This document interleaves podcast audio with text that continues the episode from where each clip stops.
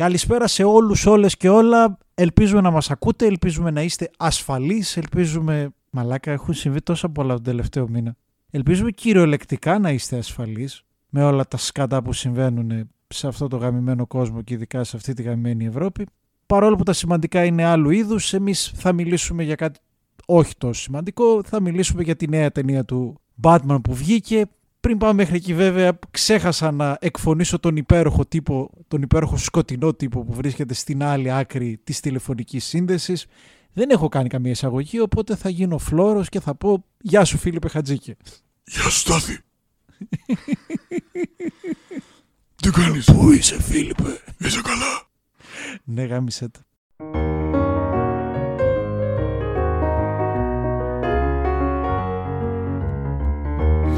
πες καμιά, πες καμιά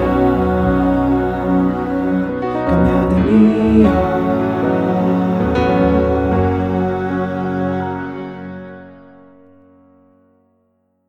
Γεια σου Στάθη λοιπόν με την κανονική φωνή σαν αυτή που κομίζει ο Ρόμπερτ Πάτινσον στον, στον ήρωα. Ε, χαίρομαι πολύ που επιστρέφουμε και με ταινία με τόσο ζουμί.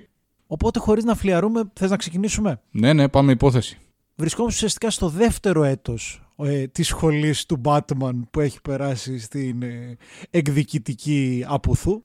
Έτσι φαίνεται. Σαν να ξεκινάει η ταινία και να είναι τριτοετή στο πανεπιστήμιο. Είναι ακριβώς αυτό φοβερό. Κρατάει σημειώσεις για να ξέρει ακριβώς πού βρίσκεται στα πειράματά του, στα εργαστήρια που παρακολουθεί με τον κύριο μυστήριο. Είναι η φάση που πρέπει να έχεις αποφασίσει αν σου αρέσει η σχολή ή όχι. Σιγά σιγά, όχι και απαραίτητα, αλλά σιγά σιγά ξεχωρίζει, ας πούμε. Ναι, γίνεται αισθητό στα μαθήματα, σε κάποια κόβεται, αλλά έχει δει, έχει ένα ενδιαφέρον, έχει γίνει γνωστός πλέον και στους υπόλοιπους φοιτητές του μάλιστα. Λίγο τους τρομάζει, λίγο τον περιμένουν, θα εμφανιστεί πάλι από καμιά σκιά γιατί έτσι είναι λίγο, θέλει την προσοχή πάνω του. Λοιπόν, ε, για να σοβαρευτούμε, βρισκόμαστε στο δεύτερο χρόνο πλέον όπου ο νεολαίος τότε Bruce Wayne ε, δρά ως τιμωρός του εγκλήματος ως Batman και οπότε βλέπουμε τον αντίκτυπο στην αρχικά εκδικητική ακόμα ε, απονομή της δικαιοσύνης όπως την εφαρμόζει και σιγά σιγά βλέπουμε τον νεολαίο Batman με νέους κακούς όπως είναι ο Φαλκόνε, όπως είναι ο Πιγκουίνος και ο βασικός κακός της υπόθεσης, ο Ρίτλερ μαζί και με εμφάνιση της Catwoman. Νομίζω αυτά είναι πάνω κάτω. Ναι, ναι, και εγώ νομίζω ότι έτσι, έτσι μας βάζει και η ταινία και έτσι πάμε. Είναι ωραίο που μας βάζει σχεδόν σαν να είμαστε στη μέση. Ε. Δηλαδή σαν να υπάρχει ένα αόρατο ε, πρώτο μέρος και αυτό να είναι το δεύτερο. Ναι, συνδέοντας κιόλας το, το Spider-Man, μου άρεσε τόσο τόσο πολύ το ότι δεν είδαμε ξανά το να πεθαίνουν οι γονείς του Batman. Ναι, ρε φίλε, πραγματικά αυτοί οι άνθρωποι έχουν πεθάνει με τόσες πολλές διαφορετικές εκδοχές. Ε, και εγώ το βρήκα πολύ ευφυές. Που εντάξει, υπήρχε το πάτημα του Spider-Man. Θεωρώ δηλαδή ότι θα ήταν μεγάλο φάουλ να το κάνανε. Θα ήταν λίγο αφελές, χαζό δηλαδή. Υπήρχαν τα καμπανάκια με το θείο Μπεν, δηλαδή δεν υπάρχει λόγο να το κάνεις. Απλά ήταν έξυπνο το ότι μέσω του δημάρχου που χάνει, που πεθαίνει και βλέπουμε το γιο του ας πούμε υπάρχει μια έμεση αφήγηση της ιστορίας και θυμίζει μέσω αυτού το τι είναι όλο αυτό που βιώνει. Διότι επειδή είναι ακόμα νέος ας πούμε το τραύμα είναι φρέσκο και δεν έχει κλείσει. Ναι, και γενικώς ο Ματ Reeves νομίζω κάνει κάτι πολύ έξυπνο. Εκμεταλλεύεται τα κομμάτια του μύθου και του θρύλου που συνοδεύει τον Batman ως δεδομένα και το κάνει πολύ σοφά. Δηλαδή, υπό την έννοια αυτό που είπες, όχι να τα ξαναδούμε πάλι τα ίδια και πάλι Batcave και πάλι όλα αυτά που είδαμε στο Batman Begins, ας πούμε. Και σου λέει ότι εγώ θα το πετάξω με τον Batman ήδη μέσα στην πόλη, χωρίς να ε, χάσω χρόνο από την ήδη τρίωρη ταινία μου ε, για να τον περιγράψω σαν ήρωα και πώς έφτασε εκεί. Θα έχω ήδη θεμελιωμένες τις, τις βασικές τους σχέσεις με Alfred και Gordon ε, και από εκεί και πέρα θα χτίσω το, την ταινία που θέλω. Το, το βρήκα έξυπνο και μια επιλογή που δικαιώνεται. Ισχύει. Ισχύει. Δεν, δεν, δεν συστήθηκαν ποτέ δηλαδή. Τους ξέραμε, ήταν αυτονόητο.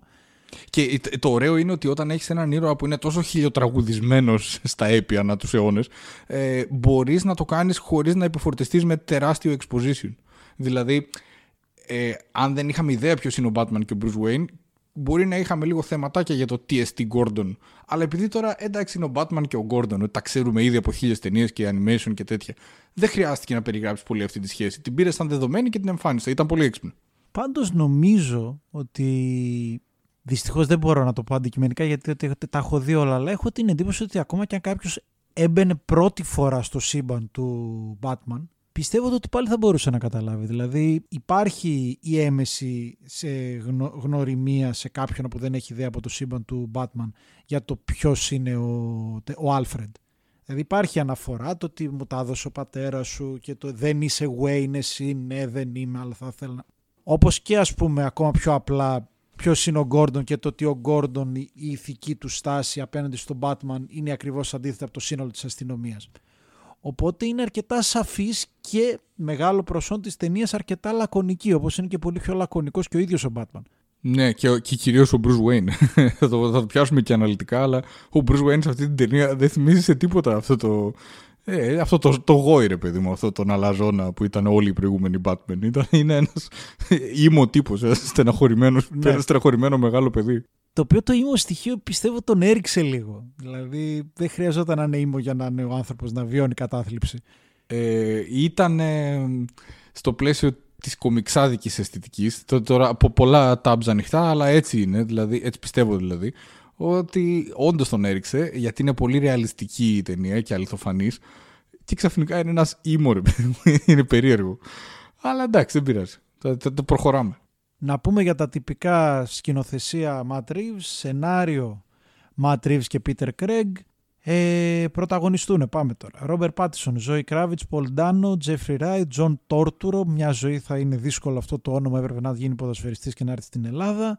Πίτερ Σάρσγκαρντ, Άντι Σέρκης, Κόλιν Φάρελ. Ε, διεύθυνση φωτογραφίας Greig Fraser και μουσική Μάικλ Τζιακίνο. Ναι όλοι πω, πω, για κάποιους δεν είχα ιδέα ότι παίζουν ήταν πολύ ωραία έκπληξη δεν είχα δει κανένα Ναι. τρέιλερ και αυτά. Ήξερα ποιος είναι ο Άλφρεντ και τα λοιπά.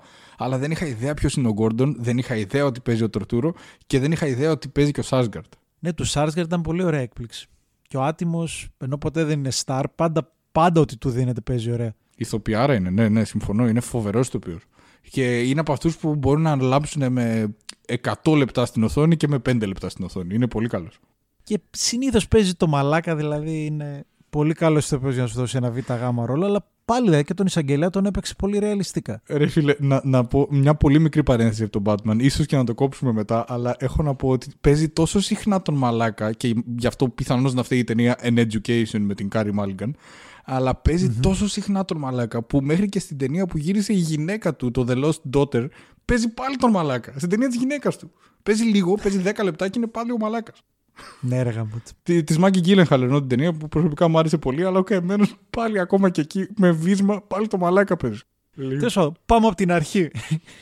λοιπόν, πώς σου φάνηκε; Πώς σου φάνηκε όταν βγήκες, πώς σου φάνηκε λίγο καιρό μετά; δεν ξέρω αν ε, την είδες δύο φορές. Όχι, όχι, δεν την είδα δύο φορές ακόμα και θα ήθελα να την ξαναδώ. Ε, επειδή είναι και μεγάλη ταινία, πρόλαβα να έχω τις διακυμάνσεις όση ώρα κρατούσε, το οποίο δεν συμβαίνει πάρα πολύ συχνά. Ε, και κυρίως επειδή ήταν έντονες. Και τα συναισθήματά μου ήταν περίπου τα εξής. Στην ε, εισαγωγή σεναριακά πρώτη πράξη, χρονικά μία ώρα και ίσως και κάτι, ήμουνα full μέσα. Δηλαδή έλεγα τι, τι βλέπω, τι, τι διαμάντι είναι αυτό, τι, τι συμβαίνει εδώ. Ε, στη δεύτερη πράξη που πρέπει να χτίσουμε και λίγο τον Bruce Wayne ξενέρωσα τη ζωή μου, δεν μ' άρεσε. Δεν μ' άρεσε. Ε, και το τέλος του το βρήκα συμπαθές αλλά με μια ε, άβρα τύπου «Α, είναι και super hero», δηλαδή το είχα ξεχάσει λίγο με το πόσο ωραία ήταν η πρώτη πράξη. Είναι και super hero movie, μην τρελαθούμε τώρα. Έτσι, αυτά είναι τα συναισθήματά μου που τα βίωνα ενώ έβλεπα. Ε, ήταν roller coaster η προβολή για μένα, πάντως σε κανένα σημείο δεν έχασα το θαυμασμό μου για την οπτική αυτού που έβλεπα. Δηλαδή οπτικά ήταν ένα απίθανο πράγμα, αξιοθαύμαστο μέχρι... Τι, τι να πω, έχει άπειρες ιδέες και τις εφαρμόζει σχεδόν όλες. Πολύ όμορφα ο Ματρίβς. Αυτό, εσύ; Πώς... Ε, Ε, θα συμφωνήσω. Ε, μα, μακάρι να, να διαφωνούσαμε για τα views, αλλά δυστυχώς θα συμφωνήσω μαζί σου.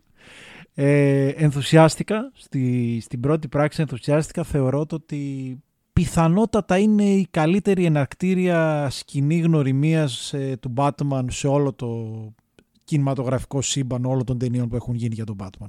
ναι, συμ- ε, συμφωνώ, αισθητι- συμφωνώ κι εγώ. Για πες, sorry. Αισθητικά είναι. Ω, δε, σε κουβέντα κάνω. Αισθητικά είναι απίστευτο. Είναι, είναι, μάλλον είναι η αισθητική του κόμιξ που βγάζει και όλο αυτό το, το dark και noir στοιχείο που έχει. Είναι μαγικά, δηλαδή με άρπαξαν. Συμφωνώ σου λέω το ότι ενθουσιάστηκα. Ήταν τέλειο, ρε. Δηλαδή το πώς ξεκινάει η ταινία και το ότι δεν σου γνω- συστήνει τίποτα, σε βάζει μέσα με τη μουσική, με το τραγούδι των Nirvana, είναι τέλειο και όσο προχωράει η ταινία κάτι αρχίζει και, και νιώθει ρηχό. Κάτι αρχίζει και ενώ είναι ωραίο που ακολουθεί το Riddler να, τον, ε, να, να βρει ποιος είναι.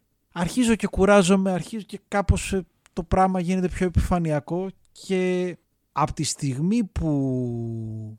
Ναι, δεν το σημείο να πούμε, νομίζω θα συμφωνήσουμε ότι είναι spoiler επεισόδιο. Ε, ναι, και εγώ έτσι νομίζω. Α το βάλουμε από την αρχή spoiler να τελειώνουμε. Ναι, ναι, ναι, ναι. Από τη στιγμή που παραδίδεται ο, Ρι- ο Riddler, ε, αρχίζω και ξενερώνω τη ζωή μου. Και με όλα όσα συμβαίνουν από εκεί και μετά, δυστυχώς απογοητεύομαι πλήρως, διότι συνέχεια σκέφτομαι το ότι θα μπορούσε να αυτή η ταινία να είναι καλύτερη από τον Dark Knight. Και για κάποιες ειδικά σενα... για κάποιες σεναριακές επιλογές βασικά, γίνεται πολύ κατώτερη. Και θα μπορούσε να μην ήταν. Και στεναχωριέμαι πάρα πολύ. Και ο- μετά όσο το σκέφτομαι μέρα με τη μέρα, αναγνωρίζω όλη την απίστευτη δυναμική και τα απίστευτα θετικά που έχει αυτή η ταινία. Δηλαδή είναι family, απ' τη- είναι από τις καλύτερες ταινίες ε, Batman και πάλι ο Matt Reeves έχει κάνει μια απίστευτη δουλειά και έχει να προσφέρει πολλά περισσότερα. Αλλά φεύγοντας από το κομμάτι το τι θα γίνει μετά στην τριλογία, δηλαδή να το δούμε λίγο και ως ξεχωριστή ταινία όπως είναι το Dark Knight, θα μπορούσε να ήταν καλύτερη και δυστυχώς χάθηκε αυτή. Χάθηκε με μεγάλη επιτυχία, μια μεγάλη ευκαιρία. Ε, ναι, η αλήθεια είναι ότι και εγώ εκεί τα εντοπίζω. Όλες μου τις ενστάσεις δηλαδή, όλες είναι σεναριακές γιατί ε, νομίζω ότι ο άνθρωπος δεν αποσυγκεντρώνεται ποτέ αισθητικά. Δηλαδή αισθητικά αυτό που κάνει είναι και στα 180 λεπτά σχεδόν ε, παρημιώδες.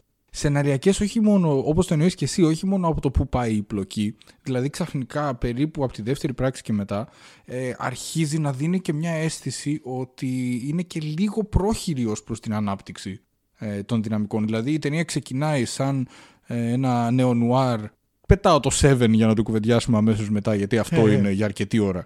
Ε, ξεκινάει σαν ένα νεονουάρ και αρχίζει σιγά σιγά να μετατρέπεται σε ένα πολιτικό γκανγκστερικό thriller, το οποίο είναι ok επί της αρχής, αλλά η, η αφήγηση αισθάνομαι εγώ ότι διαχέεται σε τόσο πολλούς πυλώνες που τελικά κανένας από αυτούς δεν με ικανοποιεί πλήρως. Ενώ ε, φυσικά μιλάμε για την ταινία που έχουμε και όχι για αυτή που θα θέλαμε να έχουμε δει, αλλά αυτό που έχω να πω είναι ότι όσο το βασικό μας story ήταν ο Riddler και το, το ότι τον κυνηγάνε και το ότι είναι ένα βήμα πίσω συνέχεια, σεναριακά δηλαδή ο Riddler είναι πάντα μπροστά και είναι σαν να τους εμπέζει, Seven, ε, εκεί είμαι full μέσα. Όταν αρχίζει και διαχέεται και γίνεται τα διακυβεύματα είναι ξαφνικά και τι θα γίνει με τον Riddler και όλη η διαφθορά σε όλη την ιστορία της Gotham και οι γονείς του Bruce Wayne. Εντάξει, λέω κάπου δεν τα σήκωσε όλα. Αυτό πιστεύω. Βέβαια, ακόμα και εκεί υπήρχαν πατήματα. Δηλαδή, αυτό το κομμάτι με το origin story των γονιών του Batman που κάνανε λάθη και δεν ήταν οι καθαροί ηγέτες και επίσης η εισαγωγή της ιδέας με πλήρη ομοιότητα με το high and low του Kurosawa και στο τέλος τη συνάντηση πίσω από το τζάμι με τους προνομιούχους και τους φτωχούς. Ήταν πάρα πάρα πολύ ωραία ιδέα, αλλά νιώθω ότι επίσης την πήραν, ε, βάλανε ένα-δύο πράγματα και το πετάξανε. ε, να, πα- να πιαστώ σε ακριβώς αυτό το σημείο που είπες γιατί και εμένα μου αρέσει η σκέψη ότι οι γονείς του Batman δεν είναι άγιοι. Όπως τους ηθελημένα σχεδόν δείχνει ότι ο Batman κρατιέται από μια ψευδέστηση, ο Bruce Wayne βασικά όχι ο Batman κρατιέται από μια ψευδέστηση με ό- όση δύναμη έχει. Γιατί δεν θέλει να αντιμετωπίσει μια ας πούμε αλήθεια η οποία φαίνεται να τον κυκλώνει σιγά σιγά ως προς το ποιοι ήταν οι γονείς του. Δηλαδή, προτιμάει να τους έχει στο βάθρο των θυμάτων της τυφλής βίας της Gotham, ας πούμε, την οποία πολεμάει με τη δράση του. Οκ. Μ' αρέσει που ανατρέπεται αυτό το θεμέλιο, είναι φοβερό, αλλά μιλώντας για σενάριο και όχι απλά story και ιδέες, έχει, η ταινία είναι 180 λεπτά και έχει δύο διαδοχικές σκηνές στις οποίες και στις δύο ο Batman μαθαίνει κάτι καινούριο για τους γονείς του. Ε, για τον μπαμπά του συγκεκριμένα. Δηλαδή έχει τη σκηνή που του λέει ο Φαλκόνε ο μπαμπάς σου είναι αυτό και η αμέσως επόμενη σκηνή είναι που του λέει ο Άλφρεντ όχι δεν είναι αυτό άλλο είναι. Δεν έχω προλάβει να ακολουθήσω τον ήρωα στο ταξίδι της απογοήτευσής του. Έχει αρθεί ήδη η απογοήτευσή του από την επόμενη σκηνή. Και η ταινία είναι τρεις ώρες, δεν είναι 90 λεπτά. Και δεν υπάρχει τόξο. Δηλαδή είναι. Ε, ναι. Α, εντάξει τότε, οκ, άρα μια χαρά είναι. οκ. Α, δηλαδή έκανα, δεν ήταν κακός, έκανα απλά ένα λάθος. I can work with that, μπορώ να το συγχωρέσω. Ε, Ναι, ε, οκ. οπότε- Δεν, δεν δικαιολογείται Α, ναι. σε τρίωρη ταινία. Δεν δικαιολογείται. Ναι. Και αμέσως με, εν τω μεταξύ αυτό σε συνδυασμό με το ότι πάρα πολύ ωραία συστήνεις στον Batman ως η εκδίκηση Μμμ. έχεις στο τέλος, και με, με νόμο μεσολαβούν και αυτά τα δύο συμβάντα, έχεις στο τέλος το ότι εγώ τελικά συνειδητοποιώ το ότι δεν πρέπει να με εκδίκηση, διότι έτσι δίνω πάτημα και στους κακούς να με ακολουθήσουν ως εκδίκηση, αλλά να γίνω πρότυπο στους πολίτες και να έρθω κοντά τους. Το οποίο πέρα από την ωραία σκηνή που σώζει στο τέλος τη, μία κοπέλα και είναι δίπλα της ας πούμε συμβολικά και το, το λέει μετά στο ημερολόγιο του δεν ένιωσα το ότι το έδειξε σαν προβληματισμό. Ακριβώς ρε φίλε. Ακριβώς. Και ήμουν βέβαιος ότι θα τα διαπιστώσεις, γιατί στο σενάριο είσαι π- πολύ πιο εύστοχος, ας πούμε, στον τρόπο που τα βλέπεις. Και επειδή μου φαινόταν. Καλά, όχι ρε. Από, από, Σε αυτό διαφωνώ. Ε, σε βάζω μπροστά. Ε, εντά- ε, εντάξει, εγώ τέλος πάντων, έχω άλλη αξιολόγηση και ξέρω ότι το. σε- Για σε- καθαρά σεναριακά μιλώντας. Και τα έβλεπα όσο συνέβαιναν. Δηλαδή δεν χρειάστηκε καν να γυρίσω σπίτι και να τα σκεφτώ. Οπότε αυτό σημαίνει ότι έχουμε σοβαρή προχειρότητα στο σενάριο. Γιατί παράλληλα είναι μαγική αισθητικά η ταινία. Οπότε φαντάζεσαι πόσο στην πραγματικότητα τι παινία υπάρχει ως προς το σενάριο για να μπορώ να την καταλαβαίνω ενώ με μαγεύει ο Ματρίβ σκηνοθέτης. Το λέω γιατί είναι και εσύ σεναριογράφο. Οπότε ναι, έχουμε πρόβλημα και αυτό εκθέτει και την τρίτη πράξη, η οποία αισθητικά είναι δεν, απαράμιλη, δεν το συζητώ. Εμένα λίγο αυτά τα υπερβολικά λαϊκιστικά πλάνα που ο Batman τώρα κυριολεκτικά βουτάει στα ίδια νερά με τους πολίτες της χώρας που είναι οι προοδευτικοί πολίτες της πόλης, ε, όχι της χώρας, της πόλης. Έτσι, γιατί πάντα είμαστε και σε ένα μετα Τραμπ πλαίσιο. Ε, αυτά λίγο πολιτικά με κλωτσάνε, αλλά εντάξει, super hero είναι, δεν είναι το κομμουνιστικό μανιφέστο, οκ. Κατάλαβες τι εννοώ, ότι είναι ο υπερήρωας, ο οποίος στην πραγματικότητα σε αυτή την ταινία και μπράβο στην ταινία μέχρι εκείνο το σημείο δεν ε, λαϊκίζει να γίνει ένα με το λαό και όλα αυτά και ξαφνικά βουτάει κυριολεκτικά στα νερά για να σώσει τον κόσμο. Και έχει και ένα εκπληκτικό, εκπληκτικής ομορφιάς πλάνο που είναι σαν θρησκευτικός τους ηγέτης και τους οδηγεί. Ζακ Σνάιντερ πλάνο εκείνο. Ναι, ναι, ναι. Ε, ναι, ναι. Αυτό ε, αισθητικά ήταν απίθανο. Ε, πολιτικά και ε, φιλοσοφικά, αν μπορεί να πει καταχρηστικά κάποιος τον όρο, λίγο με κλωτσάει, αλλά το δέχομαι επί της αρχής. Αλλά είναι έκθετο από ένα μέτριο σενάριο. Όπως είναι έκθετος και ο Ρίτλερ, γιατί για αρκετή ώρα παγώνει η ιστορία του. Ε, αυτό. Ναι, ναι, κάποια στιγμή ξεχνιέται. Ναι, και ξε- εντάξει, για, για μένα ο Ρίτλερ είναι, έχει, έχει βασικά προβλήματα. Ουσιαστικά στο θέμα της απογοήτευσης είναι η πορεία της ταινίας The Batman παράλληλα με την πορεία του Seven και με την πορεία του High and Low του Κουροσάβα.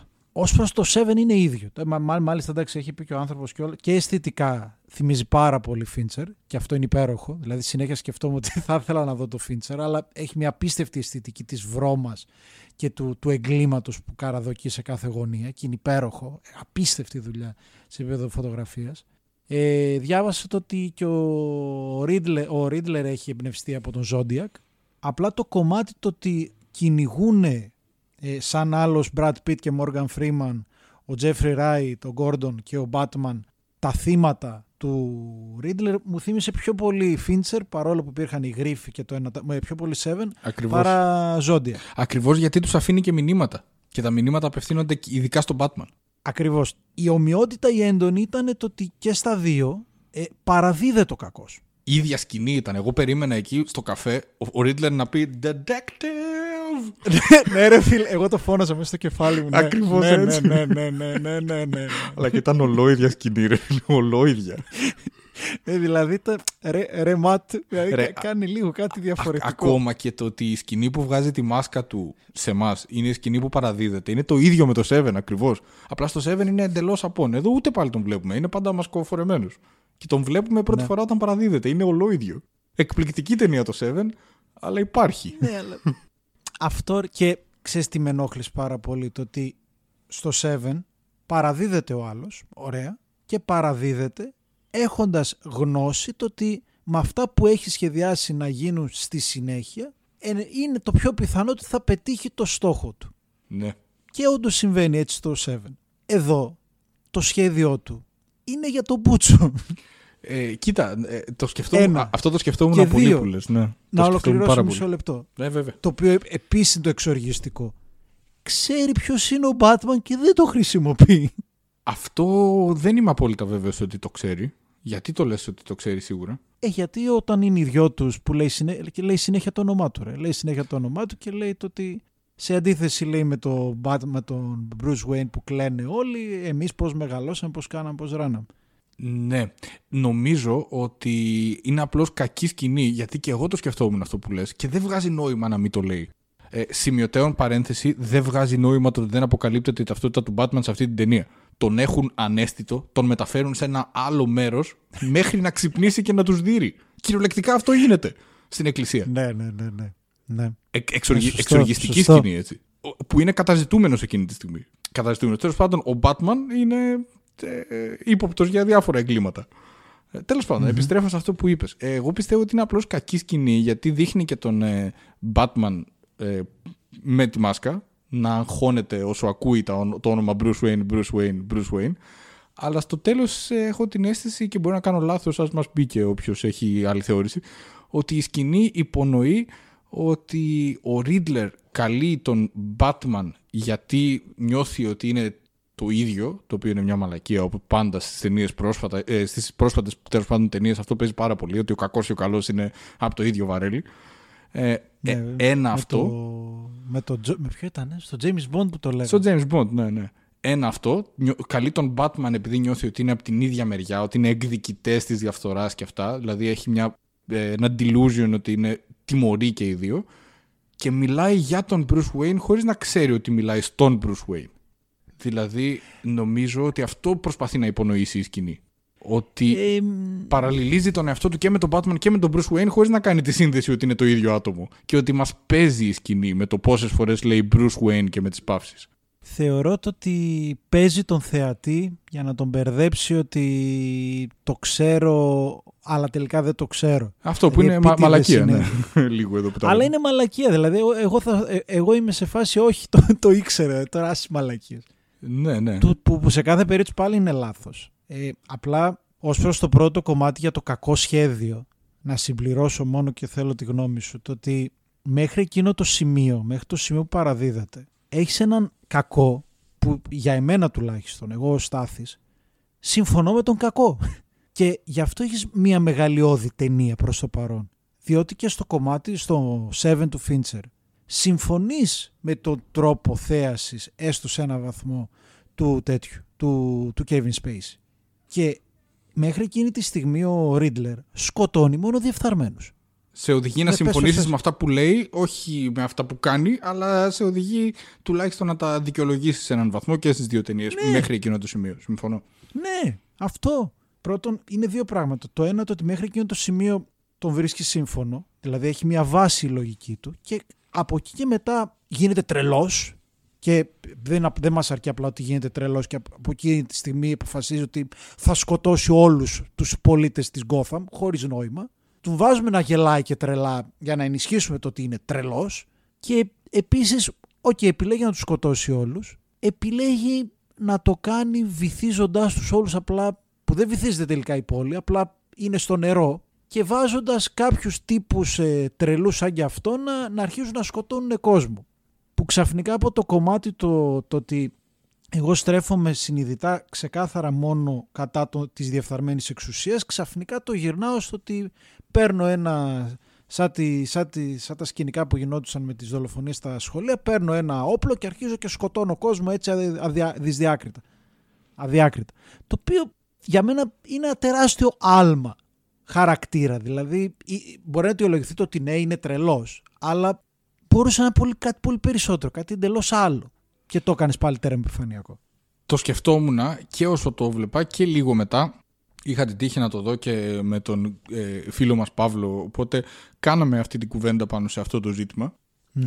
Αυτό που είπαμε τότε, ας πούμε, και συζητούσαμε, είναι το εξής ότι καταρχάς, εξ αρχής η ρητορική του είναι λίγο αυτό το να ξεβρωμίσει ο τόπος, το λίγο το φασιστοειδές ε, ξεκαθάρισμα, όχι η κάθαρση δηλαδή, η οποία όμως δεν είναι, ε, έχει από πίσω της έναν φασιστικό τρόπο αντίληψης, ότι εγώ θα έρθω και θα τιμωρήσω για τα κακώς κείμενα, θα τιμωρήσω αυτούς που, όπως λέγανε οι διάφοροι φασιστοτέτοιοι, και στην Ελλάδα ακόμα. Δηλαδή, να Ναι, καεί το μπουρδέλο η Βουλή, ας πούμε, γιατί και οι 300 είναι κλέφτες. Αυτό κάνει, δεν κάνει κάτι σημαντικά διαφορετικό. Πηγαίνει και σκοτώνει Οκ. αυτούς που θεωρεί διεφθαρμένους. Το οποίο είναι φασιστικό σαν ε, κίνηση. Οπότε, από τη στιγμή που έχουμε έναν χαρακτήρα ο οποίος και εδώ υπησέρχονται και τα social media, πρώτη σημαντική διαφορά με το Seven, ότι αυτός προσπαθεί, παρότι η ταινία δεν το πολύ δείχνει, να χτίσει και έναν μύθο να έχει ακολούθους. Εδώ η ταινία μας παραπέμπει Καπιτόλιο, Τραμπ, οι διάφοροι τρελοί που μπαίνουν μέσα με όπλα σε ναούς της δημοκρατίας και τέτοια. Ε, έτσι το διαβάζω εγώ τουλάχιστον. Μπορεί να το διαβάζω τέρμα λάθος, αλλά αυτό, αυτές τις αισθήσεις είχα. Ε, οπότε έχουμε έναν τύπο ο οποίος σκοτώνει τις διεφθαρμένες κεφαλές και στο τέλος ουσιαστικά αυτό που θέλει να κάνει είναι να, να σκοτώσει και το διεφθαρμένο κόσμο.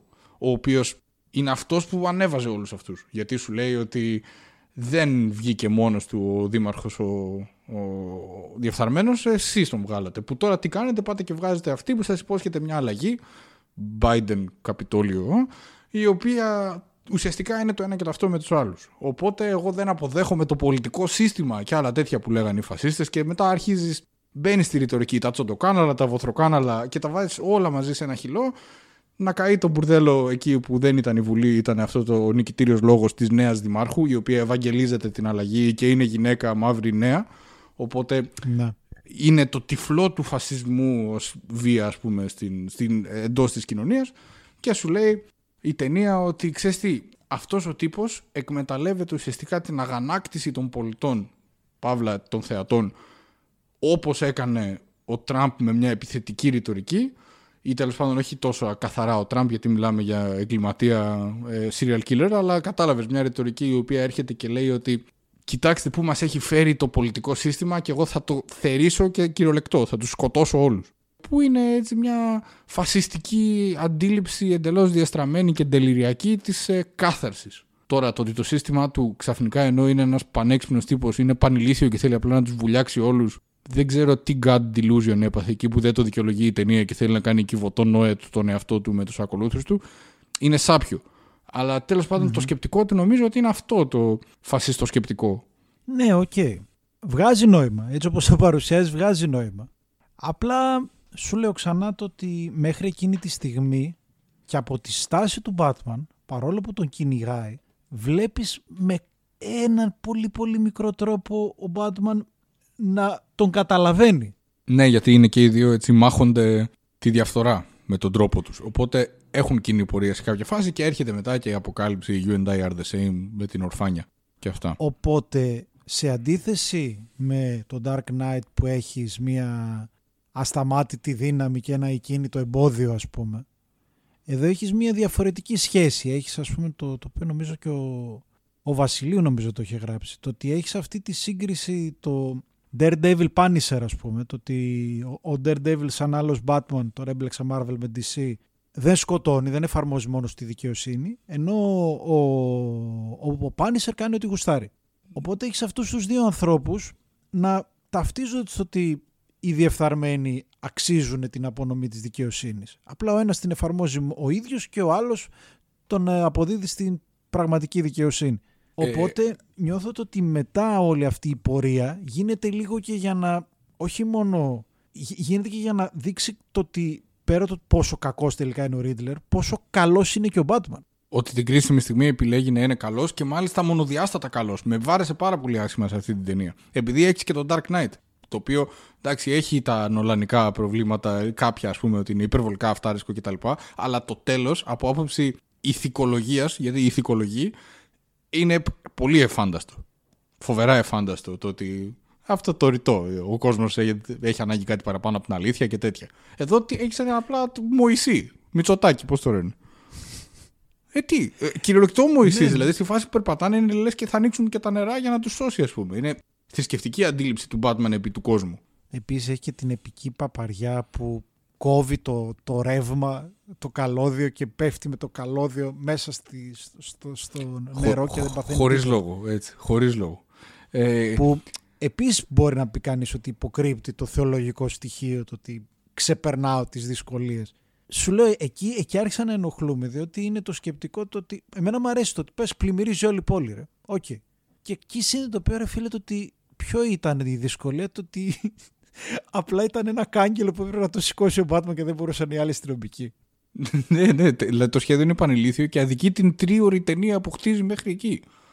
Ε, κάτι που είναι ωραίο, θα ήθελα να το κουβεντιάσουμε, είναι το πώς από άποψη πάλι καταχρηστικά φιλοσοφική, αυτή η ταινία ακουμπάει σε διαφορετικό φόβο του κόσμου από ότι το Dark Knight. Γιατί εντάξει, οι ράγες είναι πάνω κάτω ίδιες. Είναι ενήλικο αφήγημα, ε, εδώ πολύ πιο εντυπωσιακό, εκεί πολύ πιο σφιχτό. Έχει διαφοροποιήσεις δηλαδή, αλλά είναι οι ίδιες ράγες super hero movie, πιστεύω. Ε, έτσι εκτιμώ.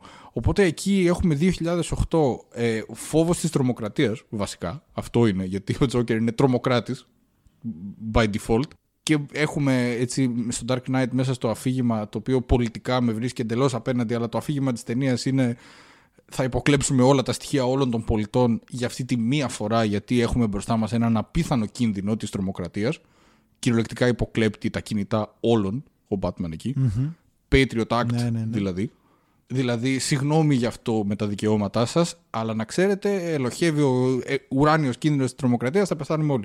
Ε, εκεί έχουμε αυτόν τον φόβο. Εδώ έχουμε τον φόβο που πηγάζει πιο πολύ από μέσα, από την ίδια την κοινωνία.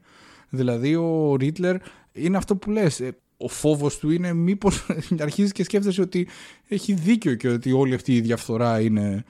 Μόνο έτσι αντιμετωπίζεται. Με θάνατο, ας πούμε, όλων αυτών. Να καθαρίσει. Ε, είναι δηλαδή πιο πολύ μια, ένα αμερικάνικο μοτίβο που έχει ήδη την εμπειρία του πώς είναι να έχει εκλέξει ε, στην, στο ανώτατο αξίωμα έναν τύπο ο οποίος θεσμικά κινήθηκε πάρα πολύ επικίνδυνα και τρόμαξε πάρα πολύ τον κόσμο και προέκυψε από το ότι μέχρι τότε το σύστημά τους άρχισε να τους αφήνει σιγά σιγά απ' έξω. Γιατί αυτό υπονοεί, κατά τη γνώμη μου, το τωρινό The Batman.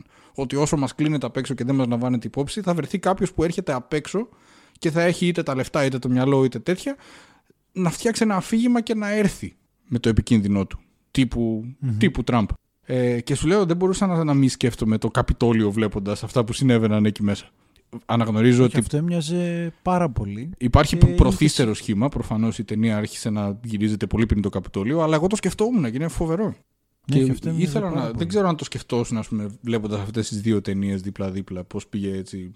Πώς, τι σκεφτόσουν, γιατί εντάξει, το σκέφτεσαι νομίζω το Dark Knight. Ως προς το κομμάτι το, του τι συμβολίζει ο κάθε κακός με τον κίνδυνο της εκάστοτε εποχής, όχι. Και έχει πολύ ενδιαφέρον αυτό που λες. Αλλά ήταν πιο... Σκεφτόμουν το τι συμβολίζει ο κάθε κακός από μόνος του. Δηλαδή το ο ένας ήταν η πιο αναρχική πλευρά και ο άλλος ήταν ε, ένας βιτζιλάντι που δημιουργείται. Mm-hmm. Ακριβώς αυτό, Vigilante, όντως. και ήταν πιο βολικό σαν σενάριο όχι εύκολο, πιο βολικό στο κομμάτι του Joker το ότι κάνει πράξεις, πράξεις, πράξεις η κάθε μία όλο και πιο δύσκολη όλο και πιο μεγάλη και έντονη και το τελευταίο του πριν ιτηθεί σε εισαγωγικά είναι το ότι μερικός σιτάτη κιόλας το ότι που κάνει το σκηνικό με τα δύο πλοία που λέει διαλέξτε εσείς ποιος θα ζήσει από τους δύο και άμα δεν σκοτώσετε τον άλλον θα πεθάνετε εσείς. Αυτή η σκηνή, η, η, η ηθικολογία έτσι.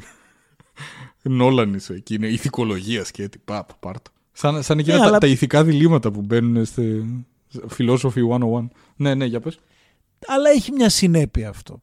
Έχει, ναι. ναι, ναι. Και είναι πολύ πιο ενδιαφέρον το πυκνό ιδεολόγημα στο οποίο καταλήγει. Ε, Γιατί εδώ πού καταλήγουμε, ότι πλούσιοι και φτωχοί ενωθείτε για να νικήσουμε το φασισμό; ναι, που δεν βγήκε. Δεν... Αυτό. Ενώ εκεί καταλήγουμε στο ότι ο μύθος μερικές φορές ξέρεις, οθ- κινεί τον κόσμο με μεγαλύτερη δύναμη από την αλήθεια και τέτοια άβολες θέσεις προβληματικές από πολιτική σκοπιά αλλά κινηματογραφικά μιλώντας σαν ζουμί ε, είναι πολύ πιο ενδιαφέρον. ρε φίλε. Ενώ στο Dark Knight ας πούμε έχεις αυτό το ηθικολογικό μεν σου θίγει βέβαια ένα τεράστιο δίλημα και ακριβώς πριν στις προηγούμενες πράξεις που είναι εκείνο το, το καρφί που λέει ξέρω ποιος είναι ο Batman και βγαίνει ο άλλος και λέει ε, άμα δεν το σκοτώσετε εγώ θα κάτσω και θα ανατινάζω νοσοκομεία και πηγαίνει κόσμος και προσπαθεί να τον σκοτώσει. ναι. Ε, εδώ αντίθετα ε, έχεις το κομμάτι του, του Vigilante, έχεις το κομμάτι του ότι θέλω να σκοτώσω τους διεφθαρμένους και μετά σου λέω ξεμένει, κλείνει. Δεν, δεν, δεν έχει κάτι άλλο. Και ο μόνος βολικός τρόπος είναι να τον κάνεις αυτό. Φασίστα απλά θέλω να σκοτώσω τους πάντες. Και θέλω να σκοτώσω τη νέα ελπίδα γιατί δεν το πιστεύω. Αλλά είναι τέρμα αφελές. Δηλαδή το ότι θα βγει μια νέα, κυ- μια νέα δήμαρχος Τέρμα αφελές. πολύ βολικά, πολύ βολικά κιόλας τα διεφθαρμένα κεφάλια σκοτώθηκαν από τον κακό, Οπότε να μην τώρα έχει και όλα αίμα στα καλά χέρια θα της. πάνε. Πάρα πολύ σωστό. Δεν το είχα σκεφτεί έτσι. Πολύ σωστό. Ε, δεν εξετάζεται το πώς δημιουργήθηκε αυτό. Εντάξει, βγήκε η νέα τέτοια, η νέα δήμαρχος, η, η Real, που τυχαία λέγεται και Real δηλαδή, είναι το, το, και το λογοπαίγνιο. Και τώρα εντάξει, τη, τη σώσαμε, σώσαμε και τον κακό στη φυλακή, οπότε όλα καλά. Δεν, δεν υπήρχε καμία αιτιολόγηση. Ε, είναι που- φτωχό, Που έστω είναι υπήρχε φτωχό. στο Dark Knight Rises, ας πούμε, και στο Dark Knight. Που, που έδειχνε το, τον Gordon για το πόσο. Που, που είχε πει την επική ατάκα που λέει: Το ξέρω ότι είναι διεφθαρμένη στο Harvey Dent, αλλά αυτό έχω. Αυτά φεύγουν. Ναι, εδ- εδώ έχουμε και μια σκηνή ε, glorify police. ε. Το, αυτή τη φάση όπου είναι με το Falcone και του λέει εγώ εσάς τα παιδιά με τα μπλε σας ελέγχω όλους.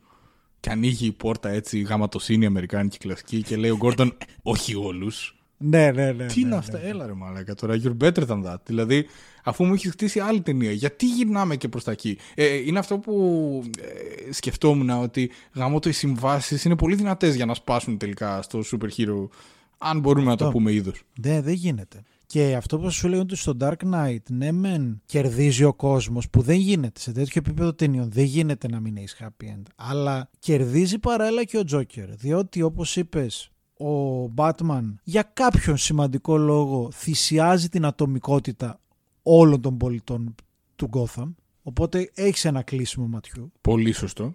Και δεύτερο το ότι έστω και σε αυτοάμυνα ο Batman σκοτώνει τον Harvey Dent.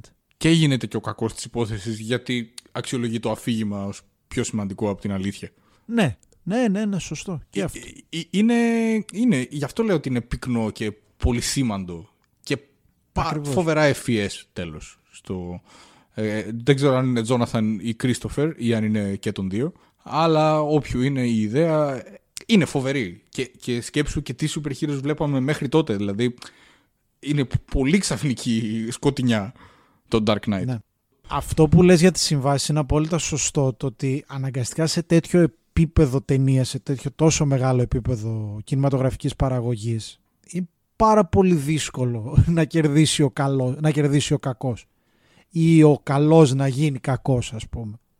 Πρέπει να βρεθούν κάποια μια πο- πολύ πολύ μικρή μικρές χρυσές τομές ή ένας μικρός συμβιβασμός που να μην προσβάλλει στο, το, το, το αφήγημα και το α- αρχιτεκ, το αρχιτεκτο κάτι τέτοιο Αρχιτεκτόνημα, Ε, ναι, ναι, γιατί ουσιαστικά αρχιτεκτόνημα. ε, γάμισε εμάς εμάς τους θεατές, την ίδια την ταινία προσβάλλει με τον τρόπο. και αυτό βρέθηκε στον Όλα στο Dark Knight πολύ, πολύ, με πολύ πολύ λεπτά σημεία Ρε φίλε, να σου πω, σκεφτόμουν φεύγοντας από τον Νόλαν, όταν τέλειωσε αυτή η ταινία, γύρισα πίσω στο μυαλό μου και τώρα θα μας πάω πίσω 60 τόσα επεισόδια στο πρώτο πρώτο επεισόδιο. Και Ναι. παραδέχτηκα τον Τζόκερ πιο πολύ βλέποντας αυτό τον Batman. Γιατί κατάλαβα ότι. ε, Ρε φίλε, όσο κι αν έχεις χτίσει τόσο πολύ τον κόσμο με τόσο πολύ έτσι, καλλιέπεια και ακρίβεια και τέτοια, ε, το κόψιμο των συμβάσεων είναι πραγματικά δύσκολο και ο Τότ Φίλιπς το έκανε σε πολύ μεγάλο βαθμό κάνοντας Joker. Αυτό το Joker. Ναι. Οπότε γυρίζω πίσω το χρόνο και το παραδέχομαι πιο πολύ από ότι. δε- Δεν έχω την παραμικρή ιδέα τι λέγαμε τότε, πάνω τρία χρόνια. Αλλά, αλλά στο μυαλό μου τουλάχιστον, από όταν είδα αυτό το Batman, το Joker του Todd Phillips έγινε καλύτερη ταινία. ναι. Ναι ναι ναι και εκεί δες τώρα η ηρωνία επειδή, επειδή, κιόλας, επειδή βέβαια όμως άλλαξε τις συμβάσεις πάλι έπαιξε με τις συμβάσεις διότι έκανες τον κακό ήρωα Ναι, ναι, σαφώς. εκεί ήταν ο μπαμπάς ε, ο μπαμπάς Wayne κακός Ναι, ναι, το θυμάσαι. Ήταν έτσι.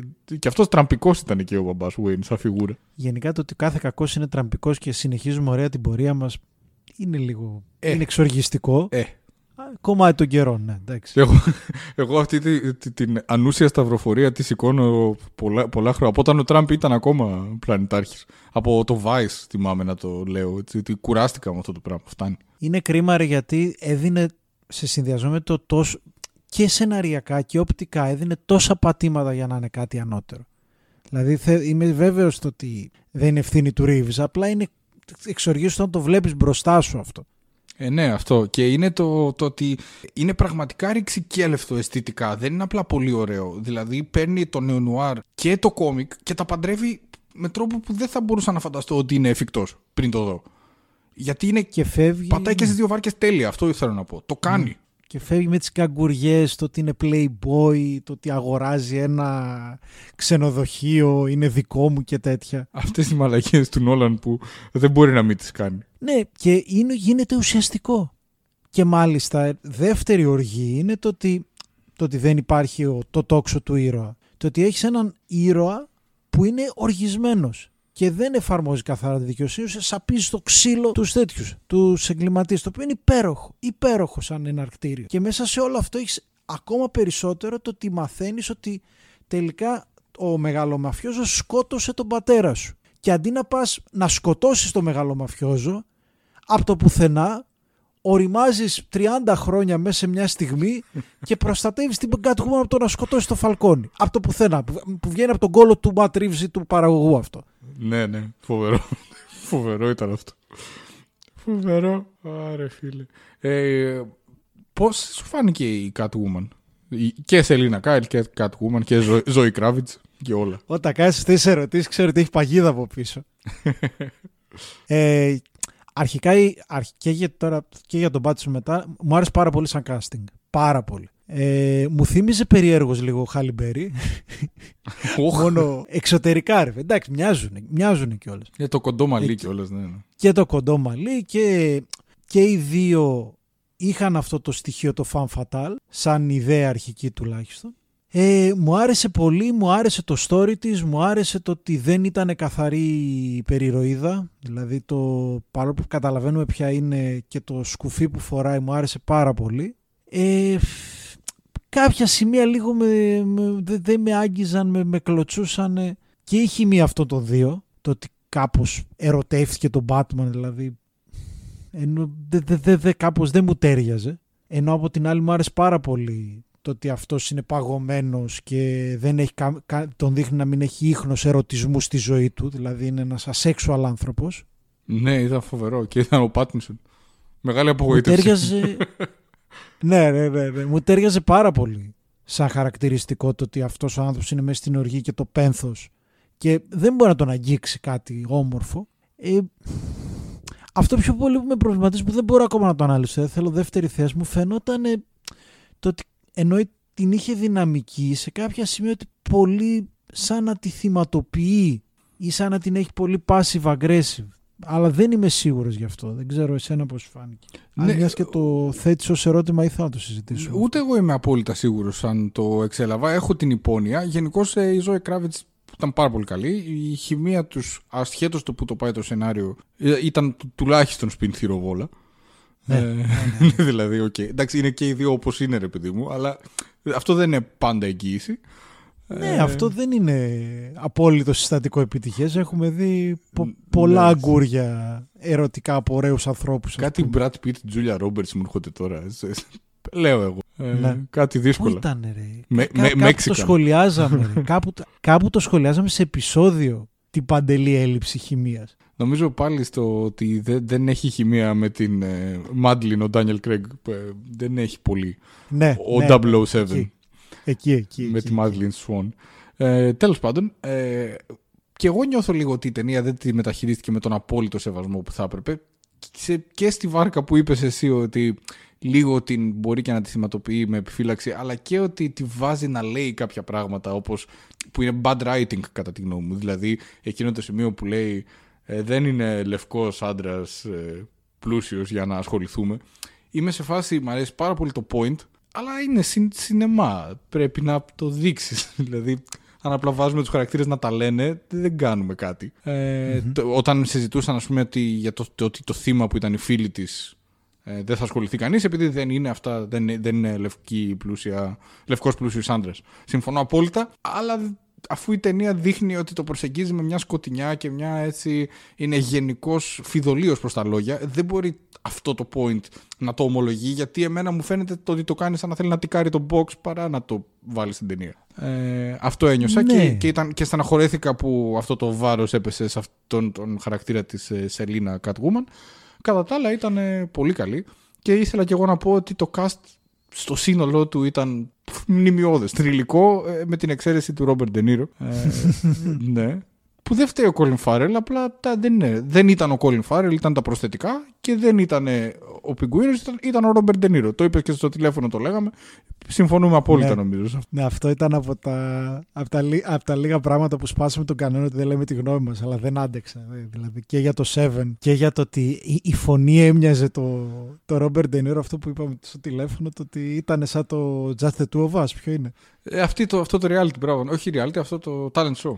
Ακριβώς έτσι ήταν. Δηλαδή πώ- πώς μ- μία η Μαγκύρα με την τέτοια, με τη Ρένα Βλαχοπούλου. Χαρτορίχτη, Πω, με τη πω, τι Βλαχοπούλου είπες και τώρα. ένας ο Colin Farrell με τον Robert De Niro από το, οργισ- από το παχουλό οργισμένο είδωλο. Απίθανο, απίθανο. Ε, αυτό για το casting, αλλά κατά τα άλλα ήταν λαμπρό. Μου λείψε λίγο ο Alfred, τον είχαμε πάρα πολύ λίγο. Δεν έχει ξαναυπάρξει τόσο λίγος Alfred, αλλά δεν πειράζει, δεν χωρούσε πιο πολύ στην ταινία. Και μου άρεσε πάρα, πάρα πολύ ο Άντι Σέρκης. Έχεις απόλυτο δίκιο. Πάρα πολύ. Και Ο Άντι Σέρκης τι καταγωγή έχει; Αμερικάνος. είναι. Άγγλος είναι. Όχι. Άγγλος. Μπορεί να είναι Σκοτσέζος, τέλος πάντων Βρετανός να πούμε να τα βάλω. Τι όλα ωραία μέσα. προφορά, ρε φίλε. Ναι, τον Την, άτιμο. το- την υπερτόνισε, εντάξει. ναι, ναι. Την έπρεπε κάτι να κάνει γιατί δεν είναι γέρος. Είναι ο πρώτος που δεν, Alfred που δεν είναι πολύ μεγάλος σε ηλικία και έπρεπε κάπως κάτι να κάνει να θυμίσει τον παλιό. Απλά επειδή δεν είχε πολύ Bruce Wayne, είναι λογικό να μην έχει και πολύ Alfred. Ναι, αν και ε- εκεί, να σου πω την αμαρτία μου, θα γούσταρα με τον σκοτώνανε. Εντάξει, το, το έχω αυτό το περίεργο. Εκεί γούσταρα πάρα πολύ. Δεν το περίμενα αυτό το, το άκυρο από το πουθενά που, πεθ- που με τη βόμβα με τον ε, Άλφρεντ. Ναι. Ναι, ήταν. Απλά δεν θα είχα αντίρρηση για ρηξικέλευτες λύσεις. Δεν είμαι. Προσπαθώ να μην είμαι πουριτανός στα σάγκα και αυτά. Απλώς κινηματογραφικά νομίζω ότι θα μας έπαιρνε έναν τύπο που δεν τον πολύ είχαμε πολύ γνωρίσει. Δηλαδή, πιο πολύ θα στεναχωριόμασταν επειδή είναι ο Άλφρεντ στη μυθολογία του Batman παρά επειδή είναι ο Άλφρεντ στην ταινία The Batman. Ναι, έχεις απόλυτο δίκιο. Και στη συγκεκριμένη ταινία κιόλας προσφέρει με ένα πολύ σημαντικό σεναριακό στοιχείο για να τον χάσεις. Οπότε, ναι, παρόλο που δεν αξιοποιήθηκε. ναι, ακριβώς. Ακριβώς αυτό. Αλλά ναι, από άποψη casting και αισθητικής νομίζω ότι το, το κεντάει τον Batman. Ε, για μένα, βέβαια, επίσης να πω, νομίζω στο είπα, δεν ξέρω το ότι ο Άλφρεντ είναι η αντίστοιχη Μαρίσα Τομέη στο, στην Aunt May στο Spider-Man. Το ότι από το πουθενά έγιναν πολύ νέοι και οι δύο. Και πολύ όμορφη. Ναι, και πάρα πολύ όμορφη. Φοβερό. Εντάξει, τώρα δεν ήρθε και ο τέτοιος. Δεν ήρθε και ο Βεσάν Κασέλ, ας πούμε, ή ο Μπρατ Πίτ να κάνει το, τον Άλφρεντ. εντάξει. όχι, δηλαδή όχι, με, δεν- με τη Μαρίσα Τομέη, ρε φίλε, η διαφορά ήταν πολύ πιο έντονη. ναι, ναι, σε- συμφωνώ, συμφωνώ, συμφωνώ. Γιατί η Μαρίσα Τομέι προέρχεται από Α- Aunt May 280 χρονών, ενώ αυτός τώρα ο προκάτοχός του είναι ο Jeremy Irons, που προκάτοχος αυτού είναι ο Michael Caine, που μπορεί να είναι 80, αλλά είναι πάρα πολύ όμορφη. Ναι. Και απίστευτα γοητευτική. Ναι, ναι, δηλαδή. ναι. Ενώ η άλλη Aunt May είναι αυτό που έλεγες και στο επεισόδιο, είναι από το Tweety η θεία, η παλιά Aunt May. Ναι. Ενώ ο Άντι Σέρκη δεν το λες και ωραίο, ο- ωραίο άντρα. Ε, ίσως όχι. Για Alfred πάντως είναι πάρα πολύ ωραίο. Σίγουρα δηλαδή. ναι, ναι. Ε, Ε, Ω προς την Catwoman, κάτι τελευταίο. Ε, δεν με κλωτ... Συμφωνώ με αυτό που λες, ας πούμε το σχόλιο για το λευκό άντρα. Η αλήθεια είναι ότι επειδή ε, πιο δύσκολα από σένα, δεν έχω τόσο ευαισθησία στο διακρίνω το exposition, δεν με ενόχλησε. Και τώρα που μου το λες κιόλας μου φαίνεται αναγκαίο κακό διότι βγάλανε πάρα πολλά exposition από τον Batman. Το οποίο ήταν υπέροχο το ότι σε πάρα πολλές στιγμές δεν μιλάει. ναι, δεν λέει και- τίποτα. Φοβερό. Και σώζοντας κιόλας εκείνη τη γαμημένη φωνή του Μπέιλ. Ποια φωνή; Ναι, αυτό ναι.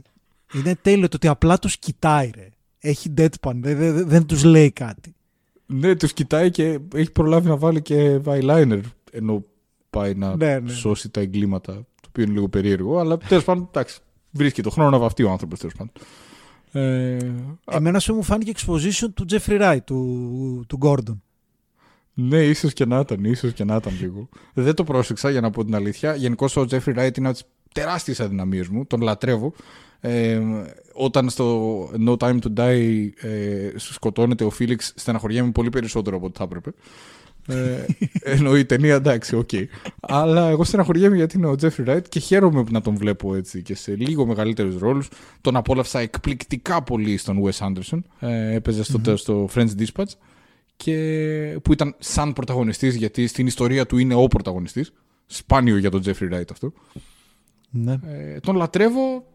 Ήταν full κομπλέ ως Gordon. Δηλαδή μπορεί να τον φόρ, να του φόρτωσαν exposition, αλλά ο ίδιος πολύ πολύ δυνατός.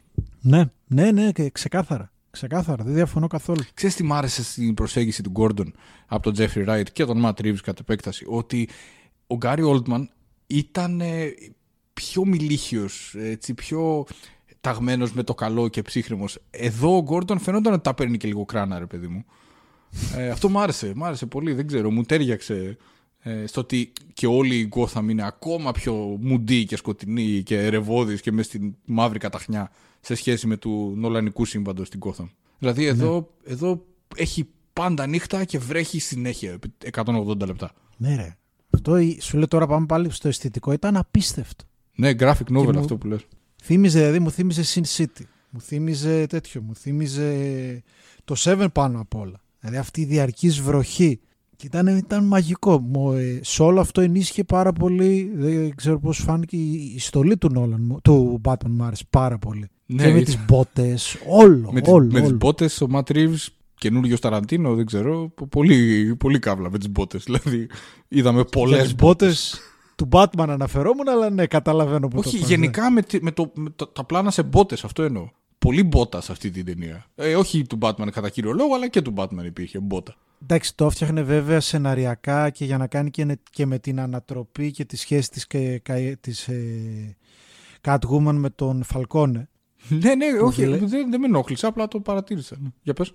Ε, που βλέπεις το τέτοιο που... Εντάξει, υπάρχει πάντα το leather στοιχείο έντονα, οπότε ένας λόγος παραπάνω για να συνδεθεί ενδυματολογικά πρώτον και δεύτερον που υπήρχε για να νομίσεις ότι είναι η σύντροφος του, ότι κάτι έχει με τον Φαλκόνε, αλλά τελικά δεν ήταν αυτή, ήταν μια άλλη κοπέλα όταν εμφανίζονται στην κηδεία Ναι, του ναι, ναι. Δημάρχου. Ακριβώς, ναι.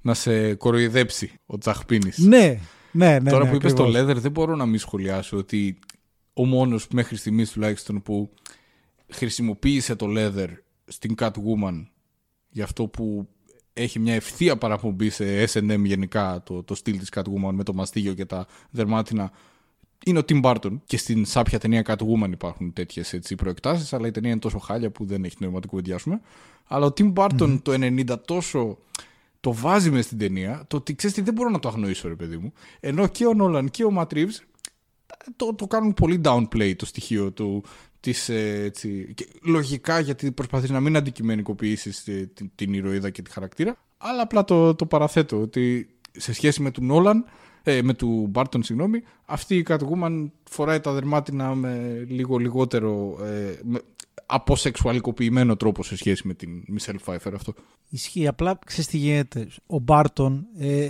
σε ένα βαθμό δεν παίρνει τον εαυτό του σοβαρά για τους ήρωές του. Δηλαδή υπάρχει έντονο το κωμικό στοιχείο και το αυτοσαρκαστικό.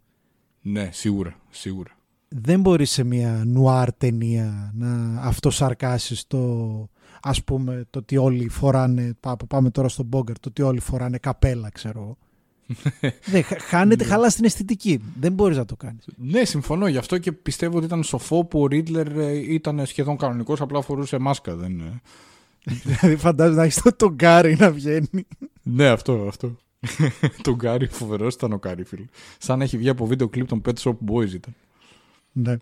Ε, και το τελευταίο που θα σχολιάσω, το οποίο επίσης με, με ενόχλησε, είναι το ότι ενώ εξυπηρετεί πάρα πολύ ωραία όλο αυτό το ρεαλιστικό στοιχείο, πολύ περισσότερο από, του, από τον Dark Knight του Nolan και γενικά από τον, Nolan- από τον Batman, την τριλογία του Nolan. Ας πούμε, μου άρεσε πάρα πολύ εκεί που είναι πάνω στο, στην ταράτσα και χρησιμοποιεί το σαν parachute που είναι, που γλιτώνει μένα αλλά πέφτει και χτυπάει και στο παρατσάκι ξέρω εγώ δεν σκοτώνεται.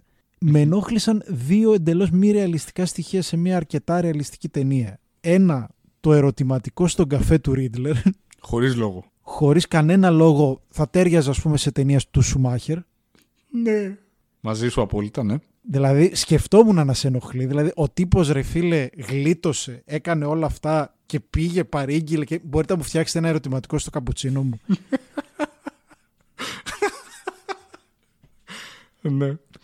Και το άλλο πράγμα το οποίο αισθητικά πάρα πολύ ωραίο και σκηνοθετικά η καταδίωξη με το αμάξι, αλλά γιατί μου το κάνεις Fast and Furious ξαφνικά και μου πετάς μια σκάλα από το πουθενά; Ε, μιλάμε για τον πιγκουίνο, έτσι.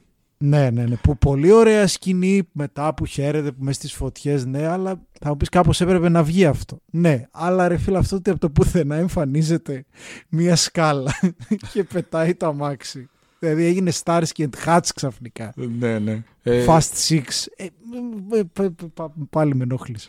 Ο- οφείλω να πω ότι υπάρχουν τρία ε, πλάνα, πα- σκηνές ουσιαστικά σε αυτή την ταινία που μπαίνουν σε πάνθεον αισθητικά. Μία από αυτές είναι η καταδίωξη. Καταλαβαίνω απόλυτα τι λες. Το συγχωρώ γιατί η σκηνή... ε, εκεί πραγματικά το στέρνο μου παλόταν. Να είναι καλά και ο Τζακίνο, ο Θεούλης αυτός, ο απίστευτος συνθέτης. Ναι, ναι, ναι. Ε, ο οποίος μετά τη μουσικάρα στο Lost και τη μουσικάρα στο Ratatouille επανέρχεται με δικιά του άλλη μουσικάρα εδώ. Και το ανάποδο πλάνο, ναι, έχεις Αυτό, δίκιο. ε, Όταν, Έχεις δηλαδή, όχι, ε, εσύ, στη- στην πραγματικότητα εσύ έχεις δίκιο, αλλά το καταλαβαίνω και λέω τι να κάνουμε. Δεν πειράζει. Άμα είναι να μπορέσουμε να φτάσουμε στο ανάποδο πλάνο, κάνε ό,τι θες πασά μου. Ναι, στο δίνω. Στο δίνω. Ε, τα άλλα δύο που δεν μπορώ να ξεπεράσω ακόμα αισθητικά πόσο τέλεια ήταν. Το ένα ήταν το πλάνο Μωυσής, γιατί σαν πλάνο από πάνω έτσι με, το, με τη δάδα ο Batman, ε, εκπληκτικό πλάνο κατά τη Πάω γνώμη μου. εκδρομέ ναρκωτικά. Ναι, αυτό. Και το τρίτο είναι εκεί όπου πλακώνεται με διάφορους τύπους στην τρίτη πράξη και είναι όλο σκοτάδι και φωτίζεται μόνο από τους πυροβολισμούς.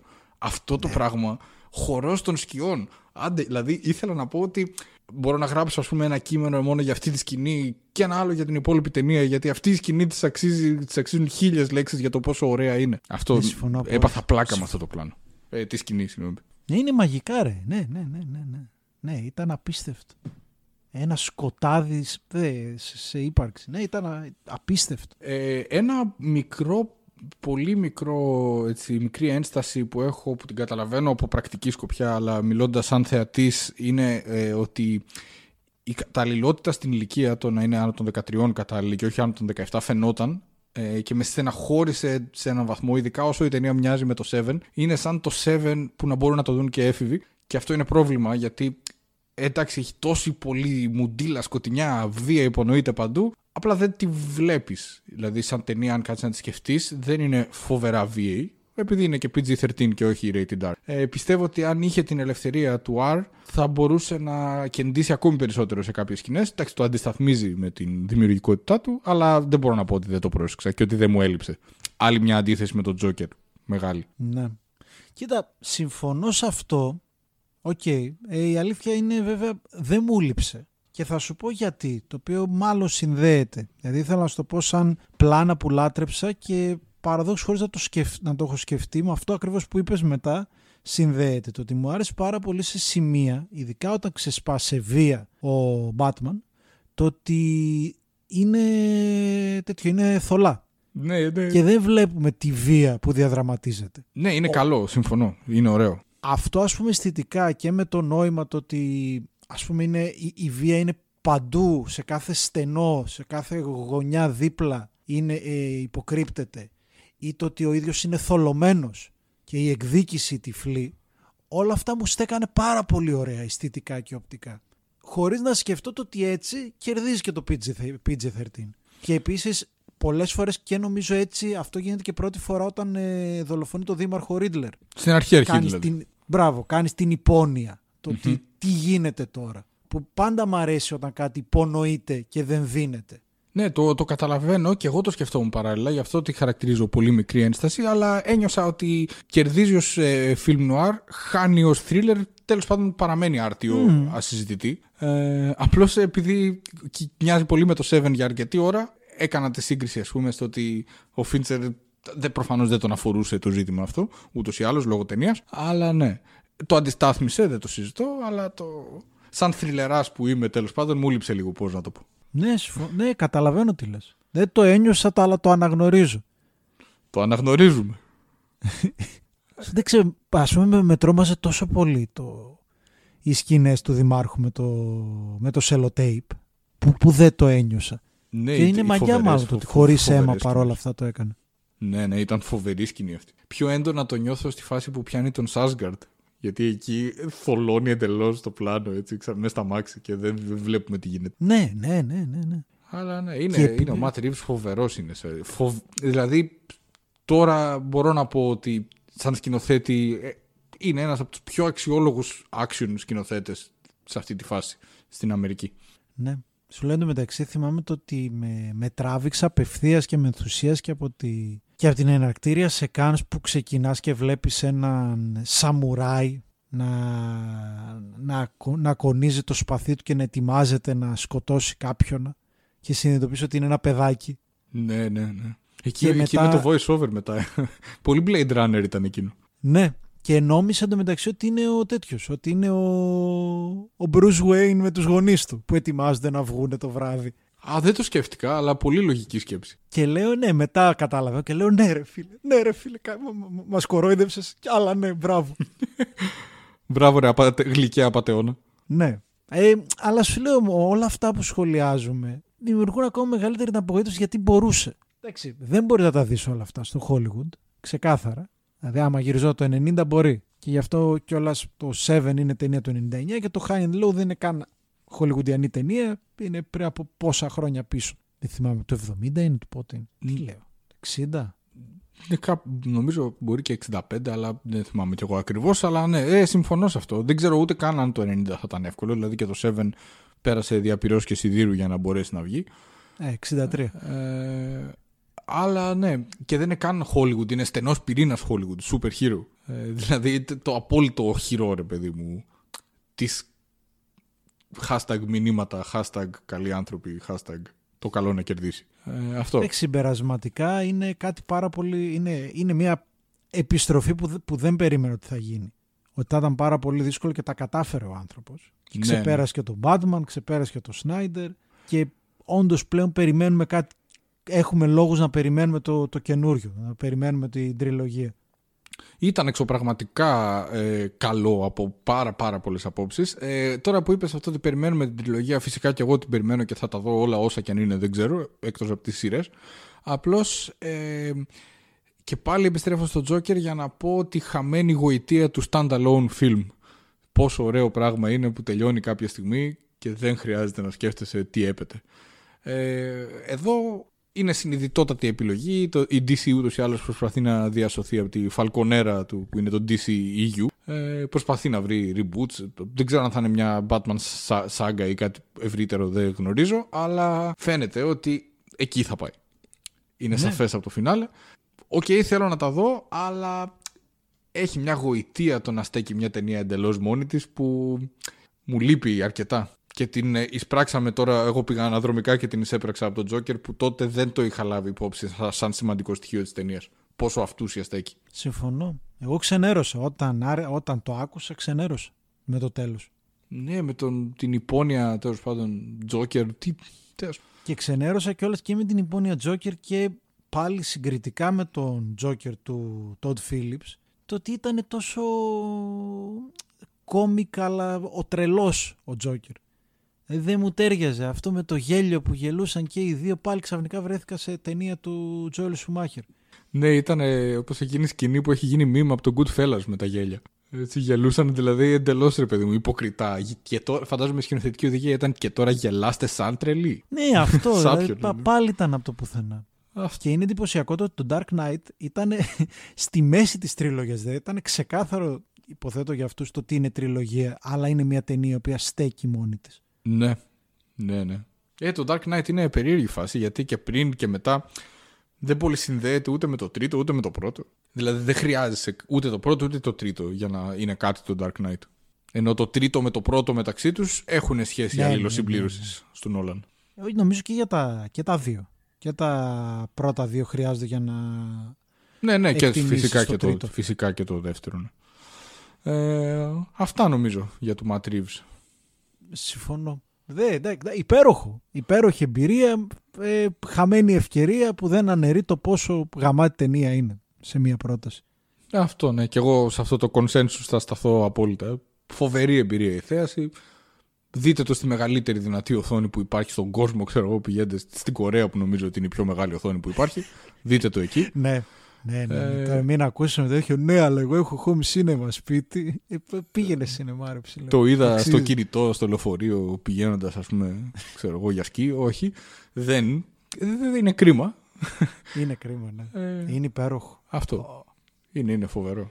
Ε, ξέρουμε πολύ κόσμο που ενθουσιάστηκε. Περιμένουμε γνώμες για ειδικά από όσους διαφωνούν, αλλά και από όσους συμφωνούν. Αυτά. Ακριβώς έτσι. Ε, περιμένουμε να μας επιβεβαιώσετε ή να μας απορρίψετε και να μας βρίσετε και τέτοια. Ό,τι θέλετε με αγάπη τα δεχόμαστε. Αυτά. Τα λέμε στο επόμενο επεισόδιο. Καλή συνέχεια να περνάτε όμορφα. Καλή συνέχεια.